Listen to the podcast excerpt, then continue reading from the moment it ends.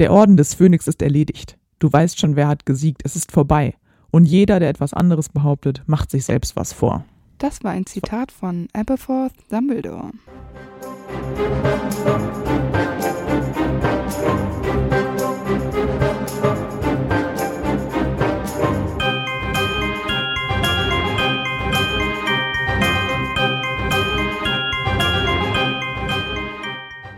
Hi, ich bin Amber. Und ich bin Antonia. Und wir sind die Schokofrösche. Und heute auf unserer Schokofroschkarte ist Aberforth Dumbledore.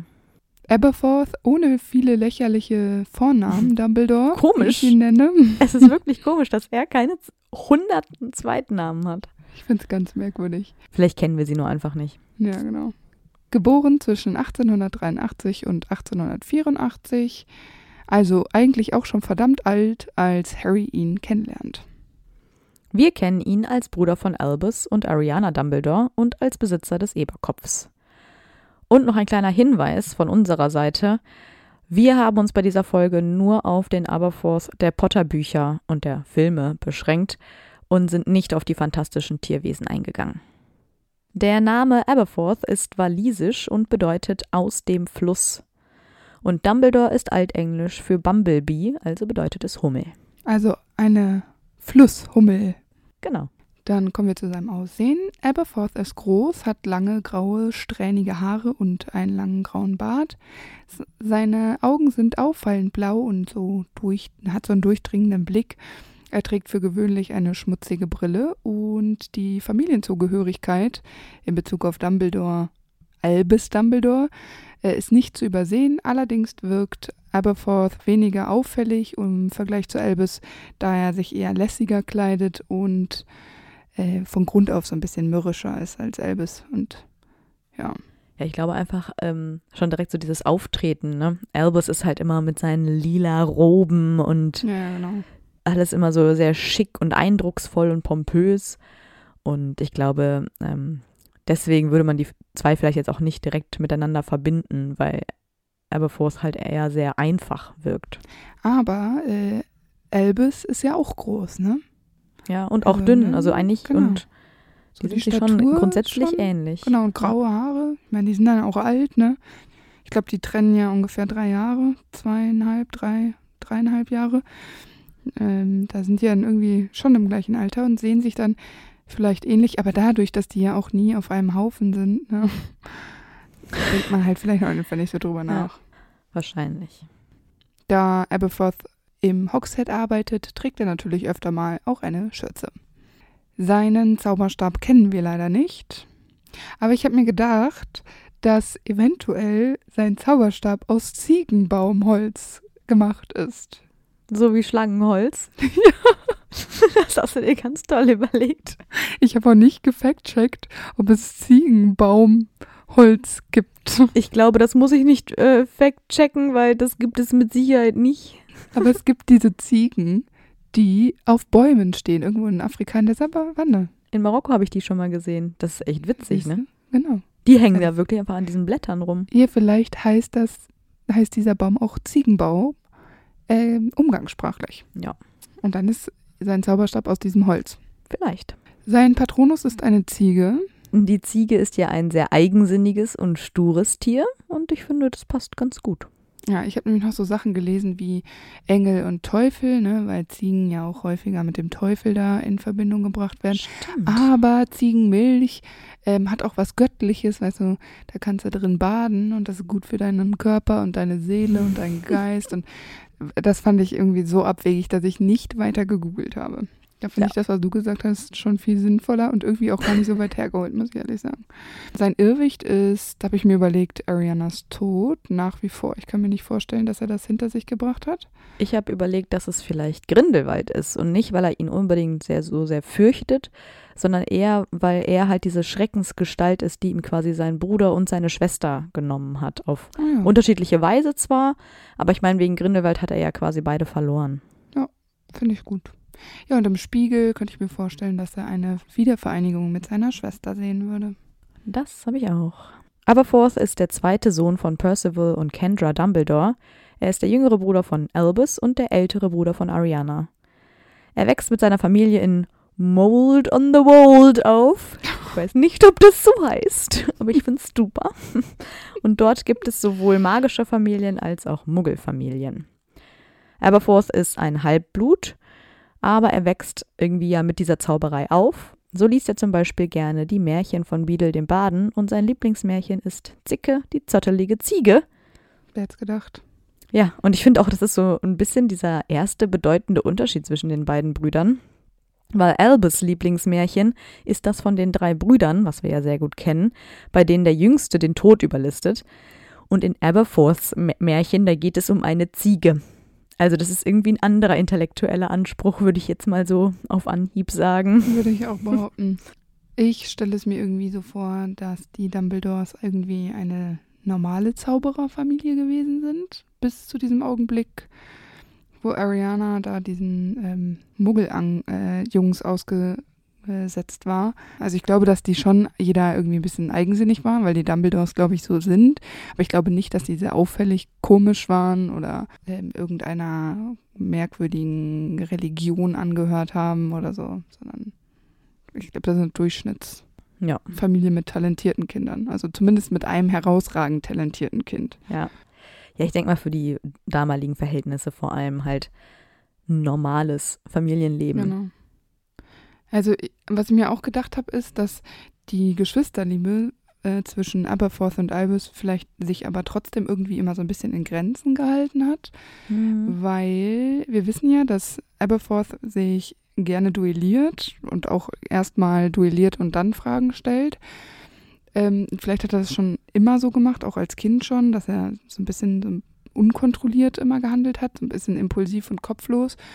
Und er aber dann schon früh gemerkt hat, dass er niemals so talentiert sein wird und niemals so viel Kraft, äh, magische Kraft aufwenden kann wie Elbis, sodass ähm, vielleicht das immer so ein bisschen zwischen ihnen stand. Weil ich könnte mir vorstellen, dass wenn Aberforth schon früh gezeigt hat, dass er sich gerne duelliert und es gerne drauf ankommen lässt, aus Vergnügen, aber auch, weil er so Probleme löst vielleicht, ähm, könnte ich mir vorstellen, dass das irgendwie immer so ein bisschen angespannt war, die äh, Stimmung zwischen den beiden und dass das einfach sich so ein bisschen gefestigt hat, je älter sie wurden und wo Duellieren tatsächlich etwas ist, was man benötigen könnte. Ich meine, mit sechs duellierst du dich ja nicht bis auf den Tod und auch mit elf noch nicht.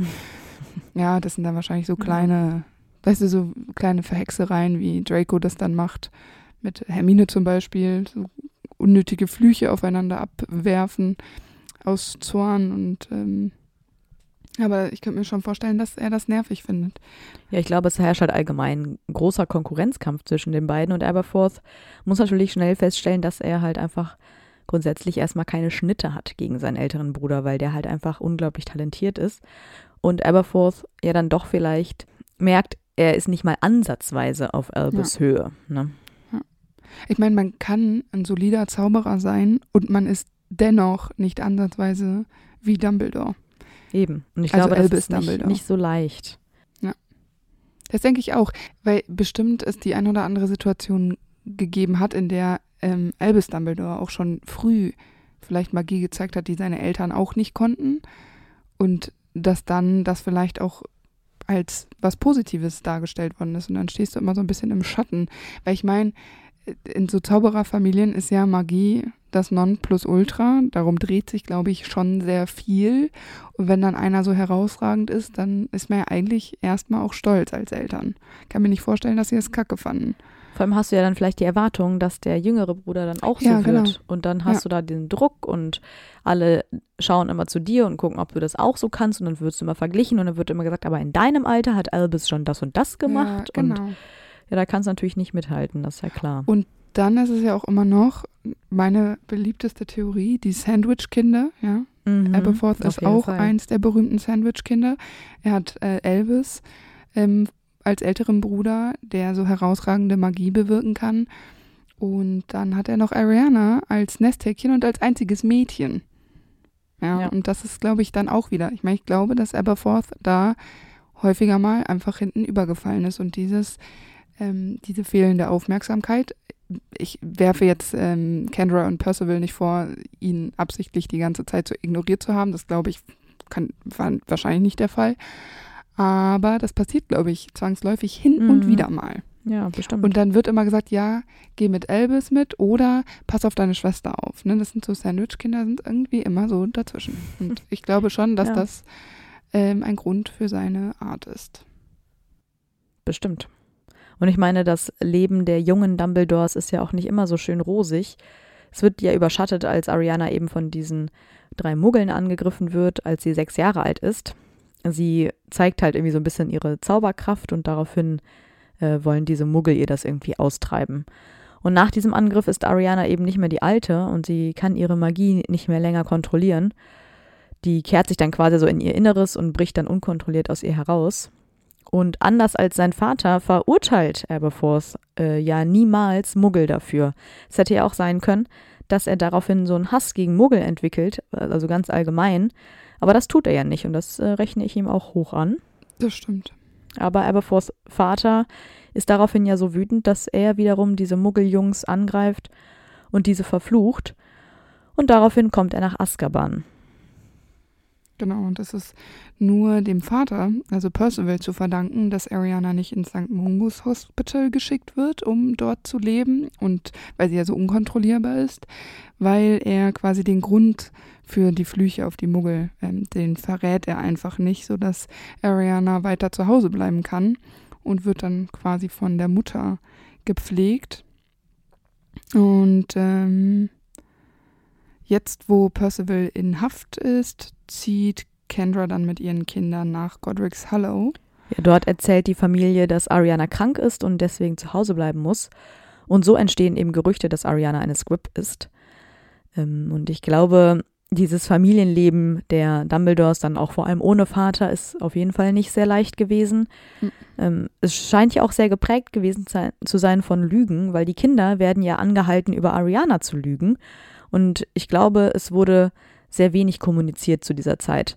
Ähm, Also die Mutter hat einfach Dinge entschieden über die Köpfe der Kinder hinweg und die Jungs wurden dann einfach immer vor, vor vollendete Tatsachen gestellt.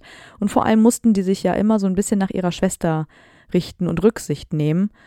Und ähm, ich könnte mir auch vorstellen, dass vielleicht sie ja auch deswegen lernen, Konflikte nicht mit Reden zu lösen, sondern dass er und Albus erstmal quasi alles mit Duellen und Gewalt austragen.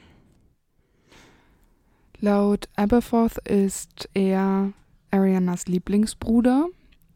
Er sagt zum Beispiel, er sagt auch selber, konnte sie zum Essen bewegen, wenn äh, die Mutter dabei scheiterte. Also wenn, ich denke mir, wenn Ariana so gebrochen ist, dann hatte die nicht immer Lust, einfach so zu essen.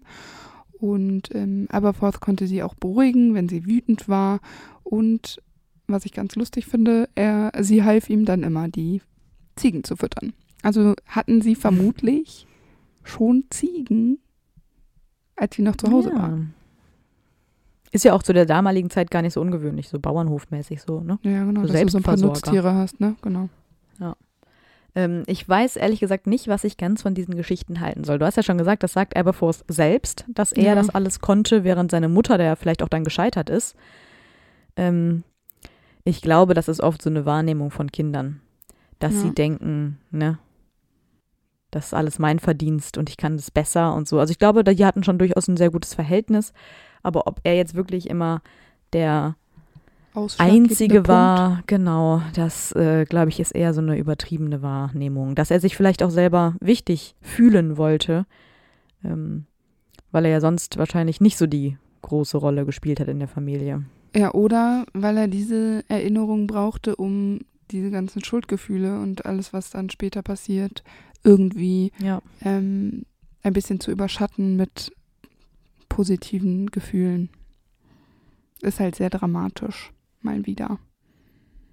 Mit elf Jahren kommt Aberforth dann nach Hogwarts und vermutlich könnte ich mir vorstellen, ist er entweder ein Gryffindor wie sein Bruder oder ein Slytherin. Ravenclaw kommt für mich nicht so in Frage, denn er handelt ja oft nicht so weise und hat auch nicht, glaube ich, das Interesse daran, sich irgendwie Wissen anzueignen und das sinnvoll zu nutzen. Aberforth löst seine Konflikte ja lieber im Duell als in einer Konversation und äh, für mich fällt auch einfach ein bisschen Hufflepuff weg, weil ich weiß nicht, ob ich ihn fair und für besonders teamfähig halte. Und als Slytherin sehe ich ihn dann schon, gerade auch als Gegenpart zu Albus irgendwie. Ja, so als Gegensatz, ne? Hm. Ja. Ja, ich habe auch gedacht, ich meine, natürlich so Gryffindor, so Klassiker, sein Bruder ist ja, schon da. Genau. Ähm, aber ich finde auch, Hufflepuff äh, passt irgendwo schon, also diese Liebe zu Tieren ja auch und Ah, er ja, ist sehr ja. loyal, ne? Und hilfsbereit, also seine, ähm, seine Verbindung zu seiner Schwester ist ja auch sehr, sehr intensiv. Ähm, dann habe ich gedacht, Ravenclaw würde auch irgendwo schon auch passen. Ich meine, nur weil er nicht so talentiert ist wie Albus, heißt es ja nicht, dass er dumm ist. Nee, nee, Außerdem ähm, ist er ja auch sehr eigenbrötlerisch und das ist ja auch so ein Ravenclaw-Ding. das stimmt auch wieder, ja. Und Slytherin habe ich auch gedacht, er ist ja sehr einfallsreich und ähm, hat auch so ein bisschen sowas Gerissenes an sich, vor allem später dann in seiner dunklen Spelunke da und so. Also ich Ja, finde ja, irgendwie genau. jedes Haus passt, muss ich sagen. Ja. Also ich, also mir gefällt Slytherin tatsächlich irgendwie am besten, weil. Ja, aber er redet das, später so abfällig über die Slytherins, da habe ich dann gedacht, hm, Ah ja, das stimmt auch, ja. Ah, vielleicht hat er auch einfach nicht so eine gute Erinnerung an die Schulzeit, ne? ja und ich meine damals, als er in Slytherin war, gab es ja keine Todesser, ne? Ja, das Ich hatte das schon. als negative Entwicklung seines Hauses dann angesehen. Ich Ja. weiß es nicht. Ja, und ich kann mir auch nicht vorstellen, dass jeder Schüler von Hogwarts seinem Haus bis in den Tod treu ist.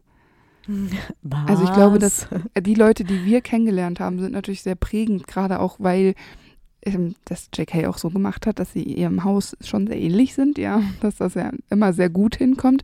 Bei den Side-Characters, da haben wir ja häufiger mal, könnte auch der sein, könnte auch der sein, könnte auch in dem Haus sein, ne?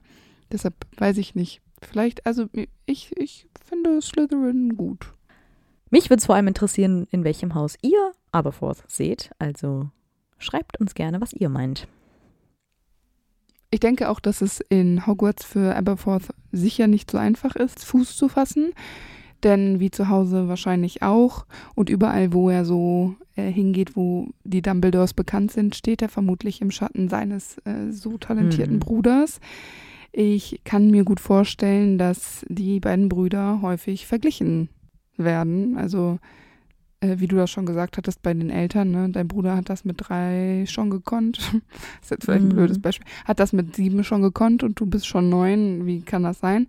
Und ich denke, dass es eventuell zu Schulzeiten ähm, ähnlich gelaufen ist. Und dass man sich dann immer die gleiche Platte anhören muss, ist vielleicht auch irgendwann nervig. Und vielleicht ähm, schlägt er dann so einen ähm, blöden Weg ein, indem er sich überlegt hat, ja, okay, dann lasse ich das jetzt. Dann ist vielleicht Ehrgeiz, den ich mal hatte, der ist dann jetzt einfach weg. Dann kriegen sie jetzt hier den, haben sie einen guten Dumbledore, dann kriegen, sie jetzt hier einen schlechten Dumbledore und äh, hat dann quasi so ein bisschen aufgegeben. Ja, und ich glaube, das ist auch vielleicht der Grund, wieso er sich dann immer mehr mit seiner Schwester verbunden fühlt. Ähm, vielleicht, weil er sich ja auch einfach bei ihr viel wohler fühlt, weil er gegen Albus ja überhaupt gar keine Schnitte hat und nicht mit ihm mithalten kann und weil Ariana ja nicht mal die Möglichkeit hat, jemals nach Hogwarts zu gehen und ihre Magie auszubauen, fühlt er sich ja auch vielleicht ihr überlegen, weil er kann wenigstens zaubern. Also, ne, so von wegen so eine Mhm. Hierarchie. Ne? Ja. Also quasi schöpft er ein bisschen Kraft aus dem Wissen, dass Ariana niemals so sein wird wie er, aber Genau. fühlt sich trotzdem mit ihr verbunden, weil er auch niemals so gut sein wird wie Albus. Ist ja irgendwie auch schon nicht so nett, ne? Bisschen egoistisch. er ist ja nur in den Ferien zu Hause und deswegen ähm, bekommen die beiden Jungs es auch nicht mit, als eines Tages Ariana aus Versehen äh, in einem Ausbruch ihrer Magie ihre Mutter umbringt, weil die beiden äh, Jungs in Hogwarts sind.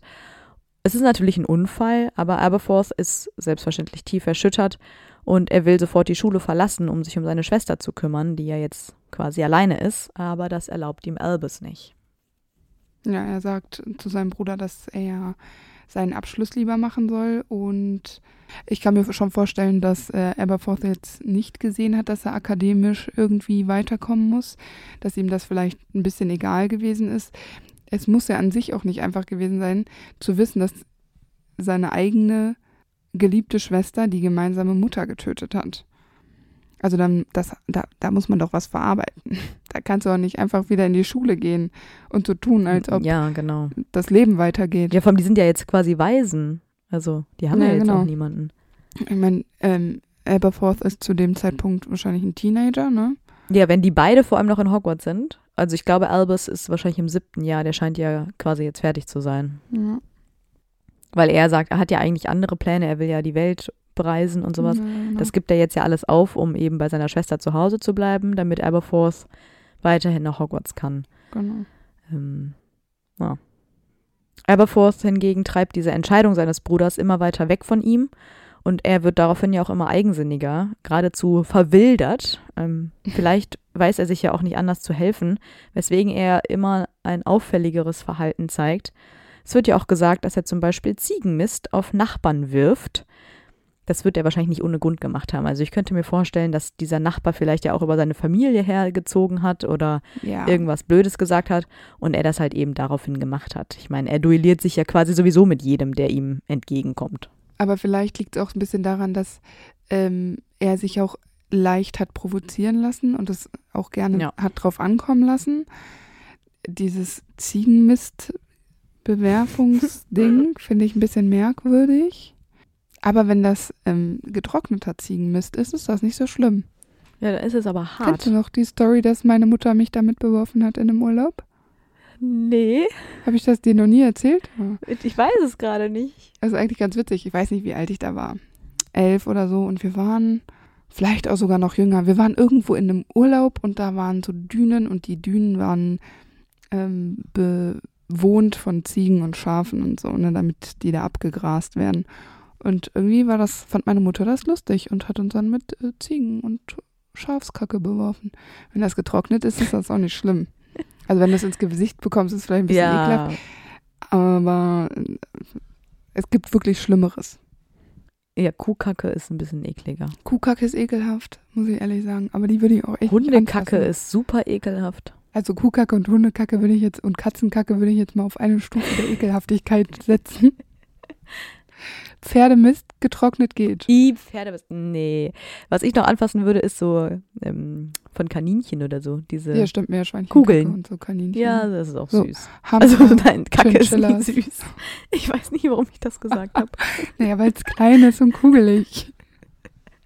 Sieht aus wie eine Schokoladenkugel.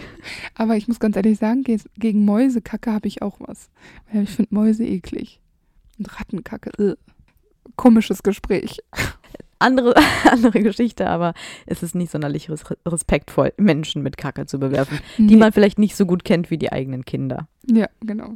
Aber ich meine, dieses Ziegending zieht sich ja irgendwie durch diese ganze oh, Harry Potter-Reihe durch. Ja. Aberforth hat einfach viel mit Ziegen zu tun. Später hat er ja auch selber wieder Ziegen. Und die scheinen ja irgendwie auch seine große Liebe zu sein. Albus verrät ja auch mal, dass sein Bruder mal festgenommen wurde, weil er unsittliche Zauber mit Ziegen ausgeführt hat. Und deswegen reden ja anscheinend auch alle über Aberforth, was ihm aber egal ist, weil er wohl nicht lesen kann. Und das finde ich so eine abstruse Geschichte, weil ich mir so denke, Moment, ja, dass Aberforth nicht so schlau ist wie Albus, okay, aber der ist doch kein Analphabet. Ist doch völlig übertrieben. Ja, und der war ja auch in Hogwarts. Da muss man Ja. auch hin und wieder mal was lesen. Das wäre, glaube ich, aufgefallen. also ich glaube, Albus erzählt da gerade eine kleine Lügengeschichte. Aber was ich witzig finde, ist, dass er gesagt hat, dass er unsittliche Zauber. Das ist wieder so zweideutig. Ja, genau, und es wurde nämlich JK auch mal gefragt, was das denn für Zauber gewesen sein sollen. Allerdings von einem Achtjährigen. Und das wollte JK Oh. wohl nicht so genauer erläutern. Sie hat dann nur gelacht und äh, so erzählt, ja, von wegen er, Aberforth wollte die Hörner irgendeiner Ziege so verzaubern, dass sie leichter sind zu reinigen. Aber ich könnte mir nicht vorstellen, dass Aberforth jemals eine Ziege gereinigt hat. Also ich weiß nicht, was das für eine komische Geschichte ist. Vor allen Dingen ist das Ziegenreinigen ein Ding. Ich glaube, die machen das auch selbst, oder? Ja, vor allem vielleicht, also ich meine, die sind ja so gerillt, die sind ja so aus Horn, ne? Vielleicht, ähm, Schrubbt man die ab. genau, ja, der wollte die dann glatt zaubern und dann sahen die aber, Aber ist das unsittlich? ja, weil sie dann vielleicht aussahen wie unsittliche Dinge. Ja, ja, das habe ich mir schon gedacht, aber ich bin mir nicht sicher. Sind die von Ziegen nicht so gerollt bei den Männern? Ja, deswegen meinte ich ja, dass er wollte die vielleicht einfach nur glatt und gerade haben. Ah, okay. Wie bei einer Antilope. Mhm. Ja, okay. Ich weiß es doch auch nicht. JK hat sich da, glaube ich, um den heißen Brei rumgeredet. Ja, ich glaube, das war einfach nur noch so ein Running Ähm, Gag. ich glaube, der Zauber, das ist in Anführungszeichen äh, zu lesen und ähm, zweideutig. Was ich ganz merkwürdig finde. Ja, und Albus hat da, glaube ich, auch einfach gelogen. Der wollte Hagrid ja in dem Fall so ein bisschen beruhigen. Ja, genau. Aberforth ist nicht sonderlich begeistert darüber, als Gellert Grindelwald in das Dorf zieht und Albus sich mit ihm anfreundet. Die beiden haben ja dann auch ganz große Träume, nämlich die Heiligtümer des Todes zu finden und im weiteren Schritt dann auch noch damit die Muggel zu unterwerfen. Aberforth macht sich dann ein bisschen Sorgen um Ariana, weil die ja auch immer noch in der Obhut von Albus ist. Und er hat ein bisschen Angst um ihre Sicherheit, weil ähm, er Angst hat, dass Albus sie in seine Pläne involvieren könnte und wenn es nur ist, sie mit auf Reisen zu nehmen und ne, das glaube ich ist nicht so sinnvoll für eine Hexe wie Ariana es ist. Am Tag bevor Aberforth wieder zurück nach Hogwarts soll, konfrontiert er ja auch Albus und Gellert mit seiner Meinung, äh, dass ihr Vorhaben falsch ist und dass Albus ja sehr egoistisch ist, wenn er das durchzieht. Und das trifft Albus wohl ziemlich tief. Aber Grindelwald wird sauer und er foltert Aberforth mit dem Cruciatus, woraufhin Albus seinen Bruder beschützen möchte. Und die drei duellieren sich dann. Und schließlich versucht auch Ariana irgendwie zu helfen, aber sie wird dann aus Versehen von einem abgelenkten Fluch getroffen und stirbt. Der Verlust von Ariana trifft Aberforth natürlich schwer, zumal die Schuld, dass es sein Fluch gewesen sein könnte, der Ariana tatsächlich getötet hat, ja auch sehr schwer wiegt. Man kann das nicht so nachvollziehen, ähm, wer da den f- ausschlaggebenden Fluch abgefeuert hat, aber ähm, so ganz ausschließen kann es ja keiner von den dreien. Und bei der Beerdigung von Ariana gibt Aberforth dann ähm, Albus die Schuld an dem Tod ihrer Schwester und greift Albus sogar körperlich an, wobei er ihm auch die Nase bricht. Ich finde das so witzig, dass es eigentlich Zauberer sind, die ja eigentlich Ja, alles genau. heilen können, aber Albus hat ja bis ins hohe Alter immer noch diese, also man merkt, dass seine Nase. Nase gebrochen wurde. Ja. Verrückt. Ist ja vielleicht auch so eine Art Schuldgeständnis, wenn er das nie wieder zurechtbiegt. Ich meine, das kann für ihn unmöglich so schwer sein. Ja, das denke ich nämlich auch. So von wegen, naja, ich hab's halt verdient, so nach dem Motto, ne? Ja, und das ist ja, ich meine, das ne, mit dem ähm, Zauberstab ausgeführte Verletzungen sind natürlich auch immer sehr Distanz, also mit Distanz verbunden. Und diesmal geht er ihn ja körperlich an. Das heißt, er überwindet quasi diesen, diesen Raum zwischen Zauberstab und äh, Person, die es treffen soll. Und ich glaube, er möchte ihm körperlich richtig wehtun Ja, mit eigener, ähm, eigener Kraft und dass er es vielleicht auch selber spürt, weil, also es ist halt super emotional und tr- tragisch, deshalb kann man da wahrscheinlich eh nicht rational, ähm, Rationalität erwarten. Wir kennen das ja auch von Hermine, die ja auch einmal so sauer wird, dass sie Malfoy nicht mit Magie Ja, angreift, genau. sondern ihm auf Muggelart und Weise eins aufs Maul gibt. Genau. Ähm, das scheint ja unter Zauberern fast schlimmer zu sein. Klar, ist ja auch leichter, äh, einen Spruch auszusprechen, ähm, Genau. als jetzt wirklich selbst aktiv zu werden. Genau. Und wenn du dann so richtig, richtig, richtig wütend bist, dann willst du es einfach auch fühlen und dann, Und ich glaube, Albus hätte sich locker wehren können, ob mit Magie oder ohne. Aber dass er das ja auch nicht tut, ist ja vielleicht auch wieder so ein, eine Art Schuldgeständnis. Aber ich finde auch, dass ähm, Aberforth sich es schon auch ein bisschen leicht macht, indem er jetzt einfach ähm, Albus die Schuld gibt. Mhm. Weil ich glaube, dieses Duell in der Form hätte nicht sein müssen. Ich weiß nicht, also ich bin kein Fan von Duellen, glaube ich. Also ich sehe nicht, warum. Aber eigentlich ist es ja auch ein bisschen absurd, weil ein Duell ist doch etwas, was zwei Leute machen, wie ein Duo. Eigentlich ist es total dumm. Bei Duett. ja, aber die sind zu dritt. Völliger Fehler. Es müsste Triell heißen. Auch wenn Elvis all das Geschehene natürlich bedauert, auch Jahrzehnte danach noch, wie wir wissen, kann Aberforth ihm einfach nicht vergeben. Und ich denke, da spielt auch mit ein, dass, dass Albus Grindelwald hat gehen lassen, ohne eine Art der Bestrafung für das, was passiert ist. Es ist ja echt ein bisschen schade, weil im Grunde plagen die beiden ja dieselbe Trauer und dieselben Gefühle, weil sie sind beide jetzt alleine. Ne? Sie haben ja außer sich Ja. quasi niemanden mehr in der Familie und ähm, sind beide wahrscheinlich auch von Schuldgefühlen geplagt. äh. Und sie wünschen sich ja auch beide eigentlich nichts sehnlicher als eine Familie. Aber sie schaffen es ja einfach nicht, ein Gespräch zu führen und darüber zu reden. Und ich glaube, auch Albus traut sich nie, es wirklich zu versuchen. Ja, aber vielleicht, weil sie Angst haben, nochmal die Familie nochmal scheitern zu sehen. Weil wenn dieses, wenn, wenn sie es jetzt nicht aussprechen, dann bleibt einfach im besten Fall alles so, wie es ist und jeder macht so sein Ding. Und im schlimmsten Fall kommt es nochmal zu einem Duell, weil sie sich nochmal streiten, weil sie sich nochmal uneinig sind und ähm, dann würden sie vielleicht noch mehr zerstören, als sowieso schon ist. Also vielleicht sind da beide, gehen da auf Nummer sicher, sind da auch super stur, vielleicht jeder ein bisschen auf seine eigene Weise und aus klar. eigenen Beweggründen, aber irgendwie schaffen sie es ja all diese Jahrzehnte danach nicht, äh, da einmal drüber zu sprechen. Dabei sind die Ja, auch das in der Nähe. traurig. Ist ja nicht so, als Ja, wäre einer eben. in den albanischen Wald gegangen, ne? Nee. Wo ja immer alle so gerne Ja. hingehen. Ja, Aberforth, äh, wissen wir ja, konnte eh nie viel mit Bildung anfangen und diese akademische Arroganz, nenne ich es mal, seines Bruders, äh, hat ja vielleicht auch dafür gesorgt, dass er niemals einen Job im Ministerium mit viel Anerkennung oder sowas annehmen würde. Vielmehr übernimmt er dann eines Tages den Eberkopf, eine Spelunke in Hogsmeade. Der Schankraum ist klein und eher schäbig, schmutzig und es riecht natürlich nach Ziegenpisse. Nee, aber nach Ziegen. Du bist fies. aber das soll wahrscheinlich heißen, dass es auch nach Ziegenpisse riecht. Die Erkerfenster sind so schmutzig, dass das Tageslicht gar nicht richtig durchkommt und stattdessen stehen überall Kerzenstummel auf den Tischen. Der Boden ist aus Stein und auch das Publikum ist eher dubios. Hagrid hat dort schon einige merkwürdige Gestalten getroffen und das will was heißen, wenn er das sagt. Und anscheinend sind auch die Gläser ziemlich dreckig, weswegen Flitwick zum Beispiel die Empfehlung ausspricht, eigene Gläser mitzubringen. Und das finde ich dann, also ich würde jetzt nirgendwo hingehen, wo ich mein eigenes Glas mitbringen muss, weil die so dreckig sind. Dann weiß ich nicht, ob ich da jemals was trinken wollen würde. Aber okay, danke für diesen Tipp. Ganz merkwürdig.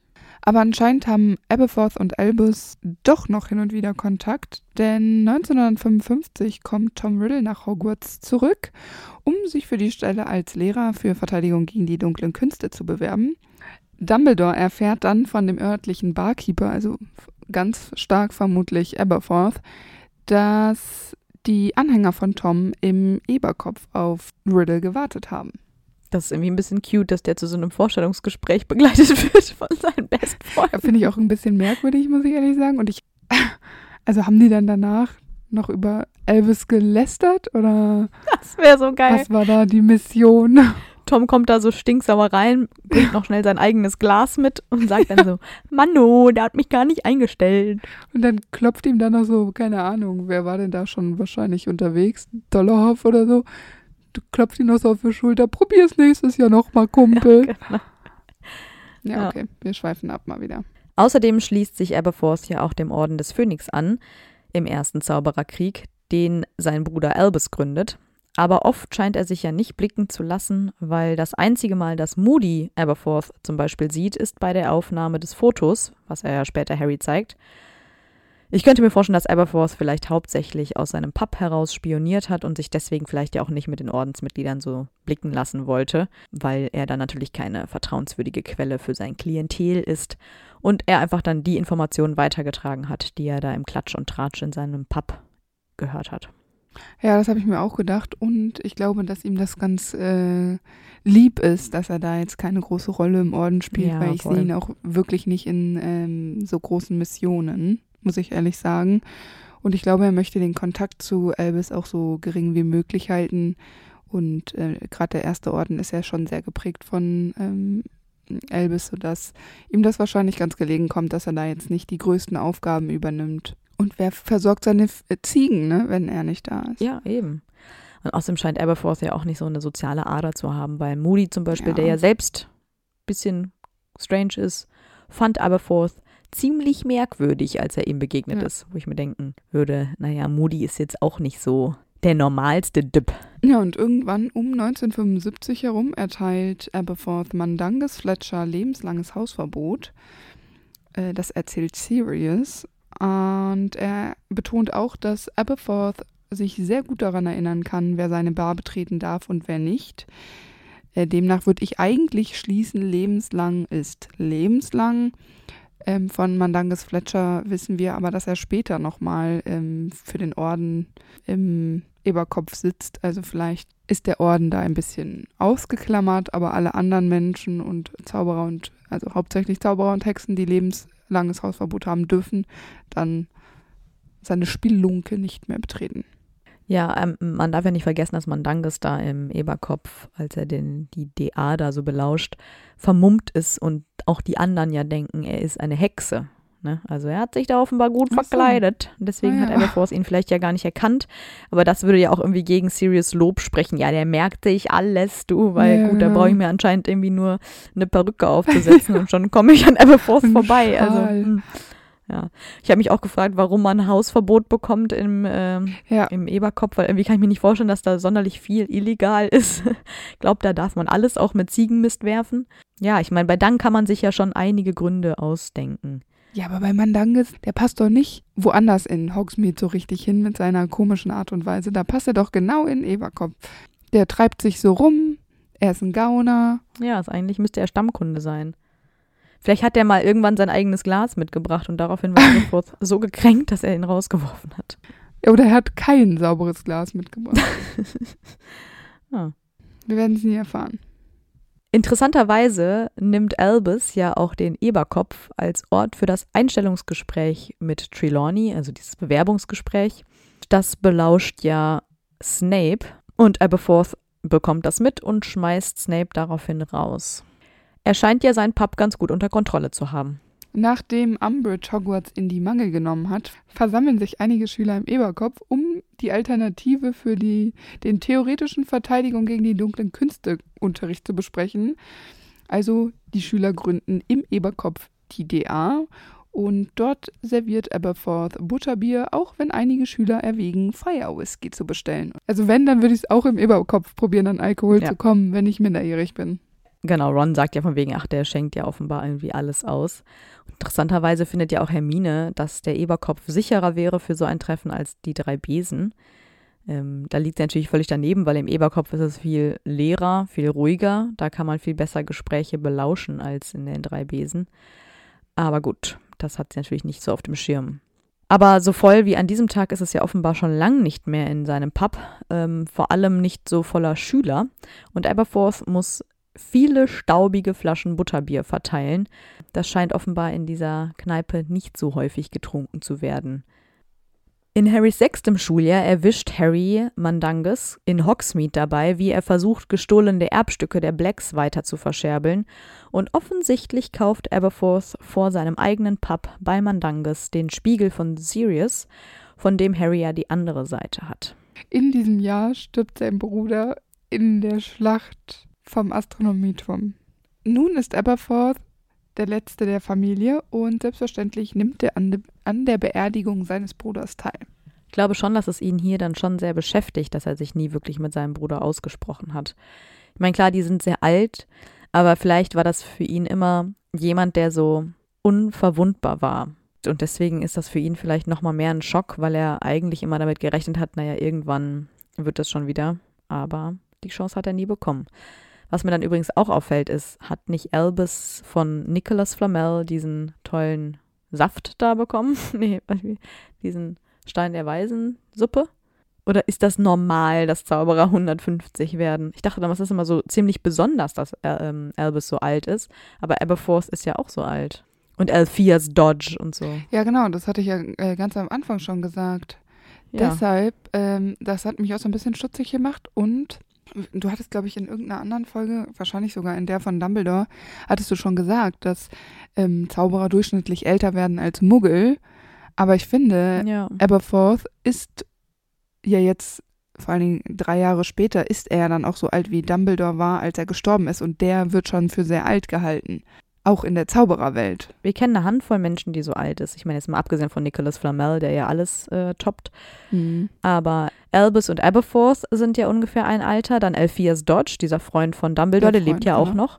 Und Bathilda Backshot, die ja Stimmt. quasi im siebten Teil erst stirbt und die ist ja noch mal älter als Dumbledores Mutter. Genau. Wieso hatte Voldemort das Bedürfnis, sich Horcruxe zu machen, wenn der irgendwie locker hätte 200 Jahre alt werden können? Das weiß ich auch Da nicht. hätte ich mich doch frühestens mit 150 diesem Problem gewidmet und nicht schon mit 70 und mich damit schwächer gemacht. Das ist doch irgendwie ein Aber bisschen dumm. 70 halte ich auch schon für alt. Also da bist du auch nicht mehr so ein junger Hüpfer. Ja, aber für Zauberer ja offenbar nicht, Ja, wenn du locker nee, klar. 150, 200 werden kannst. Ja, keine Ahnung. Ja, ich denke, dass das auch nicht jeder kann, oder? Aber was haben die denn Tolles gemeinsam? Ich weiß es nicht. Oder Albus hat wirklich diesen Saft verteilt und der hat was von diesem Lebenselixier vom Stein, was er von Nicholas Flamel bekommen hat, seinem Bruder gegeben, seinem besten Freund aus Kindheitstagen gegeben und quasi seiner Mentorin, nachdem seine Mutter gestorben ist, ähm, auch etwas abgegeben. Also die Beweggründe sind dann ja auch alle irgendwie ein bisschen anders, ne? Also die von Elphias Dodge und äh, Bathilda Backshot, okay. Ja, das sind halt alles so die Personen, die so noch am nächsten ihm standen, ne? Wie lief dann dieses Gespräch mit Aberforth? Hey, ähm, ja, wir haben hier schon Damit einige du nicht Zeit nichts mehr zu stirbst. tun. Ja, aber eigentlich haben die ja schon ein bisschen was zu tun. Die sehen sich ja schon gelegentlich mal. Aber die haben doch dann da kein größeres Gespräch emotional. Und dann, Ja, aber Albus fühlt sich natürlich verpflichtet, es ist sein kleiner Bruder. Wenn er so ein Lebenselixier hat, dann gibt er seinem Bruder was ab, ist doch klar. ja, aber äh, denkst du, dass ähm, Aberforth sein Leben absichtlich länger machen wollen würde? Das, ja, ich weiß auch nicht. Wegen seiner Ziegen. Also ich glaube nicht, dass er diesen Wunsch hat, weil ich meine, Dumbledore hat irgendwie einen, einen, eine Berufung, der, der hat was vor, der hat ein Ziel. Ähm, bei Elphias Dodge, der war ja auch, auch interessiert, der Mann an vielen Dingen. Klingt, als wärt ihr für gute Freunde. Und Bathilda Backshot doch auch. Ja, ich, Aber ich sehe diese Energie bei. Aberforth leider nicht so richtig. Oder Aberforth, ach, äh, Albus hat ihm das mal so heimlich nachts einge... ah, der hat ihm das ins dreckige Glas geschüttet, wenn die da was getrunken haben. Du mit deinem dreckigen Glas, da kommst auch nicht drüber hinweg. Ich finde das sau eklig. ist es Also auch. dreckige Gläser. Im nächsten Jahr, als Voldemort dann an der Macht ist, fungiert Aberforth Bar als Durchgang nach Hogsmeade, also vom Raum der Wünsche aus. In dem Raum verstecken sich die Schüler vor den äußerst grausamen Carrows und er versorgt die Schüler dann mit dem Nötigsten wie Wasser und Ich Nahrung. frage mich immer, wie er sich den Schülern in Hogwarts zu erkennen gegeben hat. Also woher wussten die denn, dass man ihm trauen kann? Und vor allem, woher wussten die von diesem Geheimgang? Haben die sich den gewünscht, als die in dem, im Raum der Wünsche waren? Wir wünschen uns einen Raum mit einem Geheimgang nach draußen. Naja, wahrscheinlich aus der Not heraus. Ne, wenn du ein Klo brauchst, das ist ja auch eher aus der Not raus, weil du ja nicht raus kannst aus dem Raum der Wünsche, Mhm. wenn du dich vor den Carrows versteckst. Oder Dobby hat seine Hände mit im Spiel. Aber woher kennt Dobby Aberforth? Ich meine, Dobby ist ein freier Elf und der kann auch rumstöbern. Ja, ich finde es auf jeden Fall gut, dass Aberforth die unterdrückten Schüler in Hogwarts unterstützt. Gleichzeitig nutzt er ja aber auch seinen Teil des Spiegels, um Harry im Auge zu behalten. Und Harry sieht ja ebenfalls ab und zu in dem Spiegelbruchstück, was er noch hat, ein Auge. Und denkt immer wieder, das sei das von Albus, weil die beiden Brüder ja sehr ähnliche Augen haben. Genau, und als Harry im Malfoy Manor gefangen ist, bittet er ganz verzweifelt um Hilfe, also durch diesen Spiegel. Und Aberforth schickt Dobby, um zu helfen. Also spätestens jetzt wissen wir, dass Aberforth Dobby kennt. Ja, als Aberforth dann aber ähm, hört, dass Dobby bei der Rettung äh, zu Tode gekommen ist, ist er sehr traurig, denn er mochte den Hauselfen. Und als das goldene Trio auf der Suche nach Horcruxen nach Hogsmeade kommt, lösen sie ja den Katzenjammerfluch aus und machen Todesser auf sich aufmerksam. Da das Trio ja unter dem Tarnumhang steckt, äh, schicken Todesser dann Dementoren, um Harry zu suchen. Das bringt Harry wiederum dazu, seinen Patronus zu schicken, um die Dementoren abzuwehren. Was natürlich ein bisschen schwierig ist, weil Harrys Patronus ja relativ bekannt ist. Und glücklicherweise ist aber Aberforth zu ihrer Rettung da und holt die drei in seine Bar rein. Den Todessern draußen erklärt er dann, dass er seine Katze rausgelassen hat und äh, das eben den Katzenjammerfluch ausgelöst hat. Und er habe auch seinen Patronus geschickt. Es ist eine Ziege. Genau, er wirft so den Todessern vor, als hätten die das nicht richtig gesehen. Genau. Also er äh, wirft ihnen quasi so ein bisschen Dummheit vor. Wie nennt er die so schön? Flachköpfe. Ja, oh. Aberforth scheint ja auch etwas gegen die Todesser in der Hand zu haben, denn er droht damit, dass wenn er verhaftet wird, sie nicht mehr ihre Zaubertränke und Gifte hin und her schieben können. Offenbar wird bei ihm im Pub also heftig, deftig gedealt. Ja, genau. Harry erkennt Dumbledores Bruder natürlich sofort. Naja, nicht wirklich sofort. Und ich finde es schon relativ spät, dass da eine Verknüpfung hergestellt wird. Ich meine, wir haben schon gesagt, eigentlich sehen die sich ziemlich ähnlich. Man würde die jetzt vielleicht nicht miteinander verbinden, weil die so unterschiedlich von der Art sind und von ihrem Lebensstil. Es sind halt beides alte Männer mit langem weißem Bart und Haaren. Aber theoretisch, Harry kennt ihn ja schon seit dem fünften Schuljahr, weil da war er ja auch im Mhm. Eberkopf, ne? Als die DA gegründet worden ist. Aber bis dahin war er ja immer nur der Wirt vom Eberkopf. Ja. Was ihn jetzt dazu veranlasst, plötzlich darüber nachzudenken. Das ist doch Ja, Dumbledores. Bruder. Ich weiß nicht, deswegen, ich finde, es ist eine relativ späte Erkenntnis und auch wirklich sehr plötzlich irgendwie. Naja, besser spät als nie, sage ich dazu. Ja. Ja, Aberforth will dem Trio dann ja Tipps geben, wie sie unerkannt wieder aus Hogsmeade verschwinden können, aber Harry erklärt ihm, dass sie nach Hogwarts wollen, was Aberforth ziemlich albern findet, denn es ist natürlich viel zu gefährlich in seinen Augen. Und ich finde, es wird ziemlich deutlich, dass er eben alles für hoffnungslos hält. Also diese Aufgabe, die Albus Harry gegeben hat, die sieht er sowieso als unlösbar an und außerdem ist ja auch der Orden inzwischen erledigt und für ihn ist quasi der Kampf gegen Voldemort vorbei und die Todesser haben eben gewonnen. Genau, also im Prinzip rät Aberforth Harry, es alles sein zu lassen und sich selbst zu retten. Und eigentlich ist Harry sich seiner Sache ja auch ziemlich sicher und sagt, dass Dumbledore ihm das schon irgendwie alles erklärt hat und er weiß, was er da tut. Aber Aberforth bezweifelt das ähm, äh, und stellt das so ein bisschen in Frage, dass Harry wirklich alles weiß. Denn er sagt, dass Dumbledore schon immer, auch in seiner Ki äh, Kindheit schon, äh, gut in Geheimniskrämerei war. Also er geht irgendwie davon aus, dass Dumbledore Harry einfach gar nicht alles erzählt hat und ihn einfach so ein bisschen in sein Verderben rennen lässt mit so gefährlichem Halbwissen. Ja, nicht nur das, auch dass er auch ein Lügner ist, wirft er ihm ja auch vor und dass alle ihm ja immer in den Arsch kriechen würden und Ja. das vermutet er eben von Harry auch. Ja, und Hermine versucht dann noch so ein bisschen zu erklären, dass Dumbledore Harry zu Lebzeiten ja sehr geschätzt hätte, aber auch das bezweifelt ähm, Aberforth, also er hält da nicht viel von seinem Bruder. Nee. Aber was ich ja ganz interessant finde, er erzählt dann ja wirklich die ganze Geschichte von A bis Z, wie das mit, äh, also quasi deren Kindheit. Ja, aber Hermine fragt ihn auch drei, vier Mal, ne? Ja, ja, aber äh, trotzdem ist er denen ja keine Antwort schuldig. Ich Nee, meine, klar, äh, wir als Leser wollen das gerne wissen mit den Dumbledores, das ist sehr interessant, so eine Side-Story noch nebenbei. Aber in dem Moment ist er den Kindern ja auch nichts schuldig und ähm, für mich äh, wirkt das immer so ein bisschen so, als würde er einfach seine nochmal versuchen klarzumachen, dass man Dumbledore, also Albus, nicht vertrauen kann, weil es ist alles so schief gelaufen und es ist ähm, nach wie vor Albus Schuld und ähm, deshalb solltet ihr lieber euch ins Ausland absetzen und euch verstecken.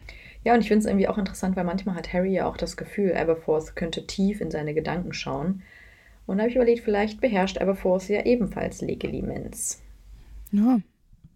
Wir haben ja schon gesagt, dass ähm, er kein untalentierter Zauberer war, nur halt nicht so herausragend wie Albus. Deshalb, vielleicht liegt das auch in der Familie der Dumbledores. Aberforth ist ja auch der Meinung, dass ähm, Albus nach dem Tod der Schwester erst so richtig frei gewesen ist, aber da widerspricht Harry ihm ganz klar. Und er kann Aberforth dann tatsächlich überzeugen, ihnen zu helfen, indem er eben ähm, Aberforth verklickert, dass Dumbledore das alles sehr bereut hat und sich eigentlich gewünscht hätte, dass die sich wieder annähern und vor allem ja auch sehr gelitten hat an diesem Bruch Ja. zu seinem Bruder. Aber das würde vielleicht für Legilimens sprechen, weil ich finde, so wie Harry das sagt, könnte man auch einfach nur sagen, ja, der Harry versucht da nur eine Masche, ne? Versucht äh, Aberforth zu beschwichtigen. Aber wenn Aberforth äh, Harrys Gedanken sehen kann, vielleicht weiß er, dass es dann wirklich so war, weil ich glaube nicht, dass Albus das allen anvertraut hat, wie er sich da fühlt. Es geht ja um diese Situation, dass Harry ähm, Da als Dumbledore dieses Gift getrunken hat in der Höhle. Genau. Und er dann da so fleht von wegen, tu ihnen nichts an und so, ne? Genau, dass du meinst, dass Aberforth das dann quasi in Harrys Gedanken Genau. sieht, ne? Und dann ja. kann er das auch glauben. Ob er damit jetzt abgeschlossen hat, ich glaube eher nicht, aber dann kann er es vielleicht glauben und tatsächlich äh, helfen. Ja, genau. Er, er weckt nämlich dann Arianas Porträt zum Leben, was in seiner Stube hängt und sie läuft dann durch den Tunnel in den Raum der Wünsche und diese magische Verbindung ist ja auch ziemlich abgefahren, wie ich finde. Ja. Das, das haben wir auch noch nie so gehört, dass so ein Tunnel hinter einem Porträt, aber auch gleichzeitig in dem Porträt ist, weil als Ariana nämlich zurückkehrt in ihr Porträt quasi von hinten, da äh, begleitet sie jemand. Das heißt, Neville ist einfach in Arianas Porträt, bis das Porträt aufschwingt und man ihn dann hinter diesem Bild in dem Tunnel sieht. Also das ist ja völlig absurd irgendwie. Komisch. Ja. Äh, ich habe jetzt in, äh, während der Recherche auch ein paar Mal gelesen, dass Fans diesen Geheimgang äh, vom Raum der Wünsche in den ähm, Eberkopf so super toll finden und Aberforth damit zum Retter der Schlacht von Hogwarts machen. Und dann dachte ich mir so, hä? Finde ich irgendwie nicht, weil ähm, ich denke, dass während der Schlacht da genug starke und mutige Leute gekämpft haben und ich denke, dass es nicht ausschlaggebend gewesen ist, dass dieser Geheimgang da nutzbar war, weil ich denke, der Orden hätte schon einen anderen Weg gefunden, der halt nur einfach wesentlich unbequemer gewesen wäre und wahrscheinlich mit viel mehr Risiko verbunden war, weil du ja dann an den Todessern hättest irgendwie dich vorbeikämpfen müssen.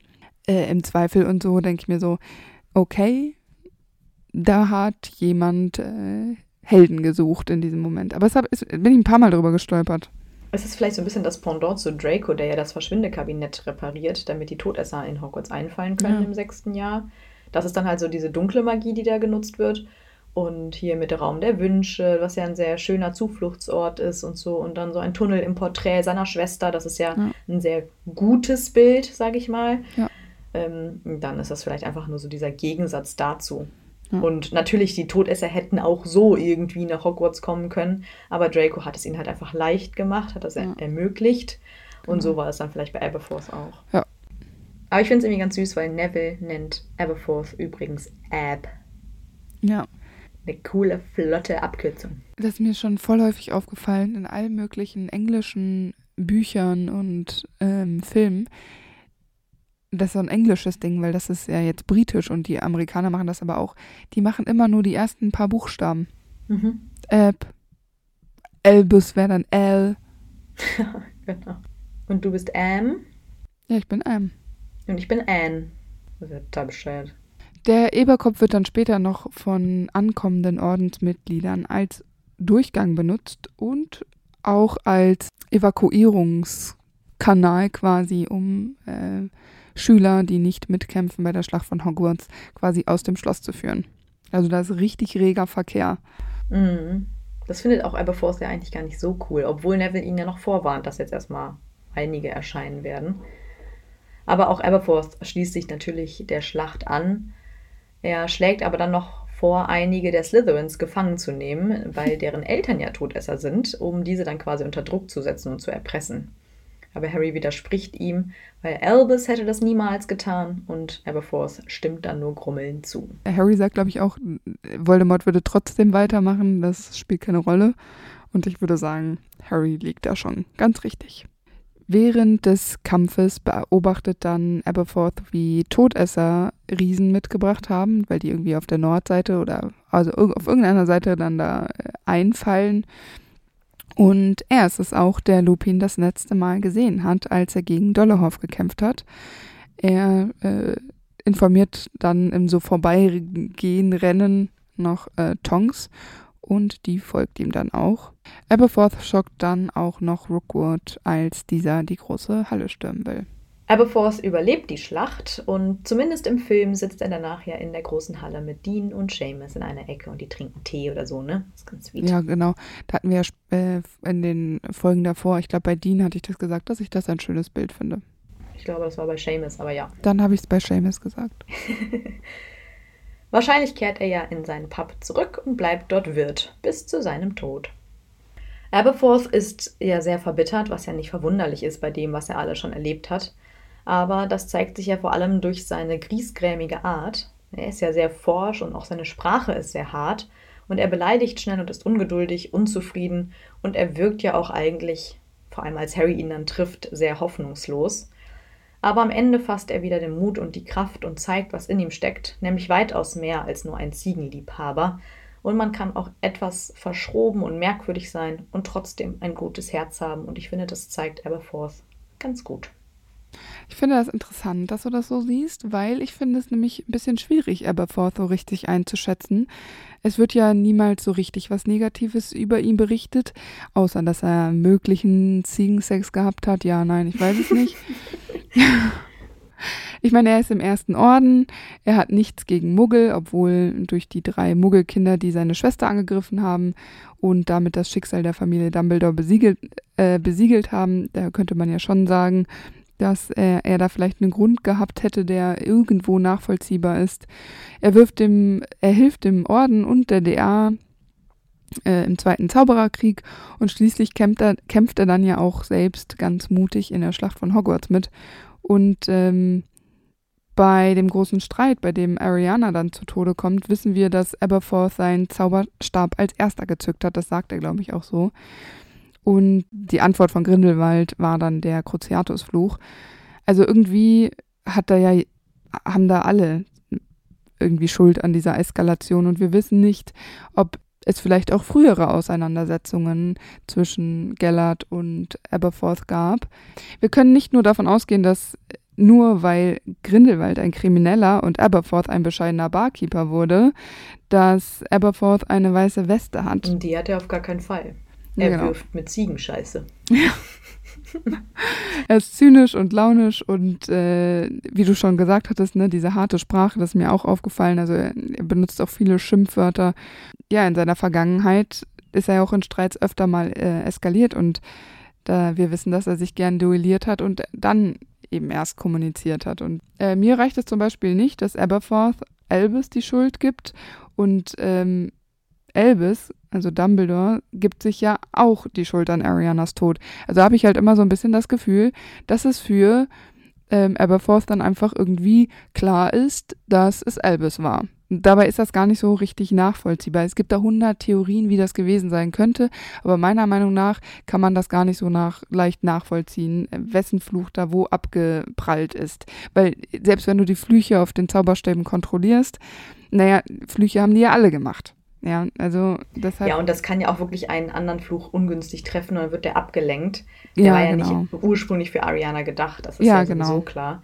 Deshalb. Ähm, aber ich kann, man muss ja trotzdem dran denken, Aberforth ist zu dem Zeitpunkt ja, keine Ahnung, 15, 16 vielleicht. Die Frage ist halt wirklich auch, selbst wenn er Avada Kedavra benutzt hat, ob er es auch wirklich so gemeint hat. Und das ist ja auch das, was äh, wir von Bellatrix wissen. Man muss es auch wirklich meinen. Klar, er hat einen Cruciatus abbekommen und er ist bestimmt nicht begeistert von Grindelwald. Aber ob er da jetzt schon einen Todesfluch benutzt hat, weiß ich nicht. Aber klar, es könnte natürlich einfach ein Fluch von ihm gewesen sein, der den Fluch von einem anderen eben abgelenkt hat, sodass er Ariana getroffen hat. Im Grunde ist es auch egal, wer von den dreien schuld ist, weil ähm, diese, diese ganze Streiterei ist ja schon völlig unnötig. Und wie du schon gesagt hast, man muss es anders lösen als mit Gewalt. Und da geht Aberforth immer den falschen Weg, ja, wenn er die genau. Gewalt, also wenn er sich für die Gewalt entscheidet. Ja, und da habe ich mich, genau das ist nämlich, da kann ich ganz gut anknüpfen, weil es ist ja jetzt schon echt viel Zeit ins Land gegangen. Und irgendwie scheint sich Aberforth immer noch nicht tiefergehend mit dieser Situation ähm, beschäftigt zu haben. Zumindest nicht so, dass er da irgendwie zu einem Schluss gekommen ist und Frieden finden kann. Und da trägt er so viel Wut noch in sich und in so viel Trauer und Schmerz. Da denke ich mir mal so, das ist auch so, das tut mir mal so ein bisschen leid, weil das ist auch so eine Seele, die einfach so ein bisschen keine Chance richtig hatte. Und das liegt, glaube ich, so ein bisschen daran, dass er es nie richtig hat verarbeitet. Weil ich glaube, dass er auch einfach zu stur ist und so. Und das hätte man anders lösen können. Und deshalb finde ich es schwer, ähm, Aberforth einzuschätzen. Allgemein, die Familie Dumbledore ist ja nicht nur gut und nicht nur böse, ja, auch bei Albus sehen wir das ja, dass er die beiden Seiten hat. Und vielleicht ist es auch ein bisschen bei Aberforth so. Auch bei Ariana übrigens. Ja, so ist es bei den. Ich finde halt immer, das Wichtigste ist, dass er sich halt für die richtige Seite entscheidet. Das, und das tut er ja auf jeden Fall. Ja, ja, das ja? stimmt. Also. Ja, und die Beweggründe sind dann vielleicht in so einer Schlacht auch nicht immer unbedingt äh, wichtig weil wichtig ist, dass du da stehst und auf der richtigen Seite. Ja, wir hoffen, euch hat die Folge zu Aberforth gefallen. Ihr habt euch sie auf jeden Fall rege gewünscht. Teilt uns ruhig weiterhin gerne mit, wen ihr als nächstes hören wollt. Wir versuchen das immer zu berücksichtigen. Und dann hören wir uns nächste Woche wieder. Genau. Bis dann. Macht's gut. Tschüss. Und weil es so lustig war, hier noch ein paar Outtakes. Du, könnt- ja genau, du könntest dann sagen, wir kennen ihn, Alter. Aber unser Wissen beschränkt sich, Auf nix. beschränkt sich nur auf die Harry Ja. Potter Bücher, die ursprünglichen. Ja. Ähm, ja, okay, aber jetzt kann ich mal meinen Einsatz tatsächlich machen. Ich habe es auch gecheckt. Ähm, Geboren zwischen 19... Naja. Bei, mir, bei mir gibt es nur das 20. Jahrhundert. Das muss man einfach so sagen. ähm.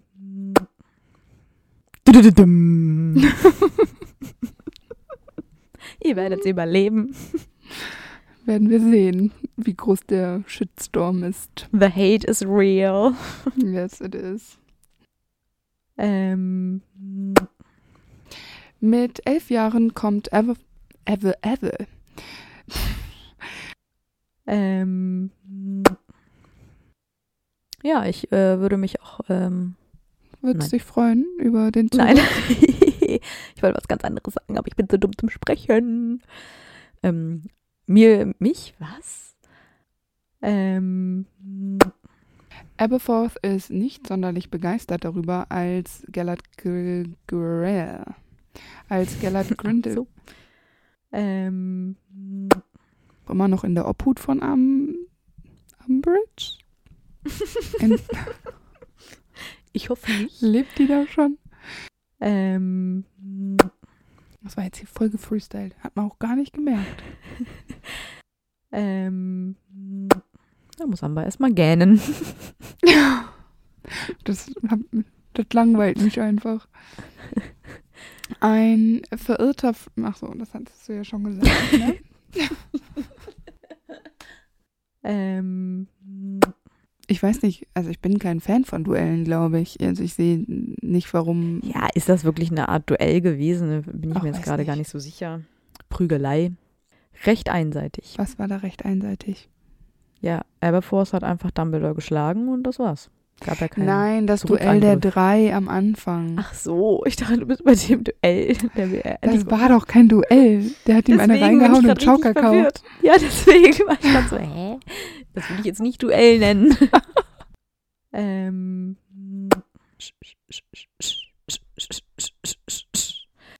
Ähm. Anscheinend haben die beiden doch hin und wieder noch Kontakt, denn Warte mal, 19 vielleicht musst du noch mal kurz sagen, wer die beiden sind, weil wir haben eigentlich vorher über den Eberkopf gesprochen. Aberforth und der Eberkopf haben. die Ziegen. ähm. Ähm, aber anscheinend haben Elvis und Ähm.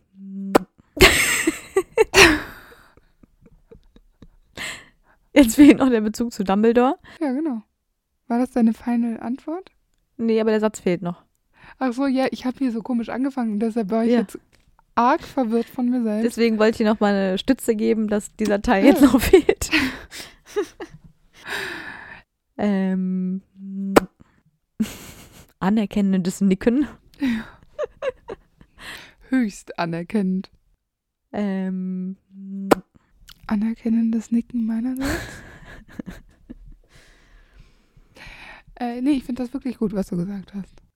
Ähm. Diesen Jahres stirbt dann auch sein Bruder in der Schlacht im Astronom... Im... Um... Des Astronomieturms? Ah ja, das finde ich Auf dem Astronomieturm. Manchmal sind Worte so schwer. Diesen Jahres stirbt in diesem Jahr, würde ich lieber sagen. Diesen Jahres, was soll das überhaupt heißen? Ist das überhaupt Deutsch? 2022. Excuse me, wir haben 2022. Ah. Ernsthaftigkeit habe ich halt heute nicht mehr übrig. Nee, natürlich nicht. In diesem Jahr. Nee, das darf ich nicht so betonen. Ähm. Und nun. hat- Ich weiß nicht, ob wir jemals nochmal fertig werden. Ich glaube nicht. Aber ich kann es halt auch nicht besser gerade, ja. Das ist halt auch mein Problem. Ist ja auch okay, ne? Ich find's nicht okay. Nun. Ach, Mann. Nun!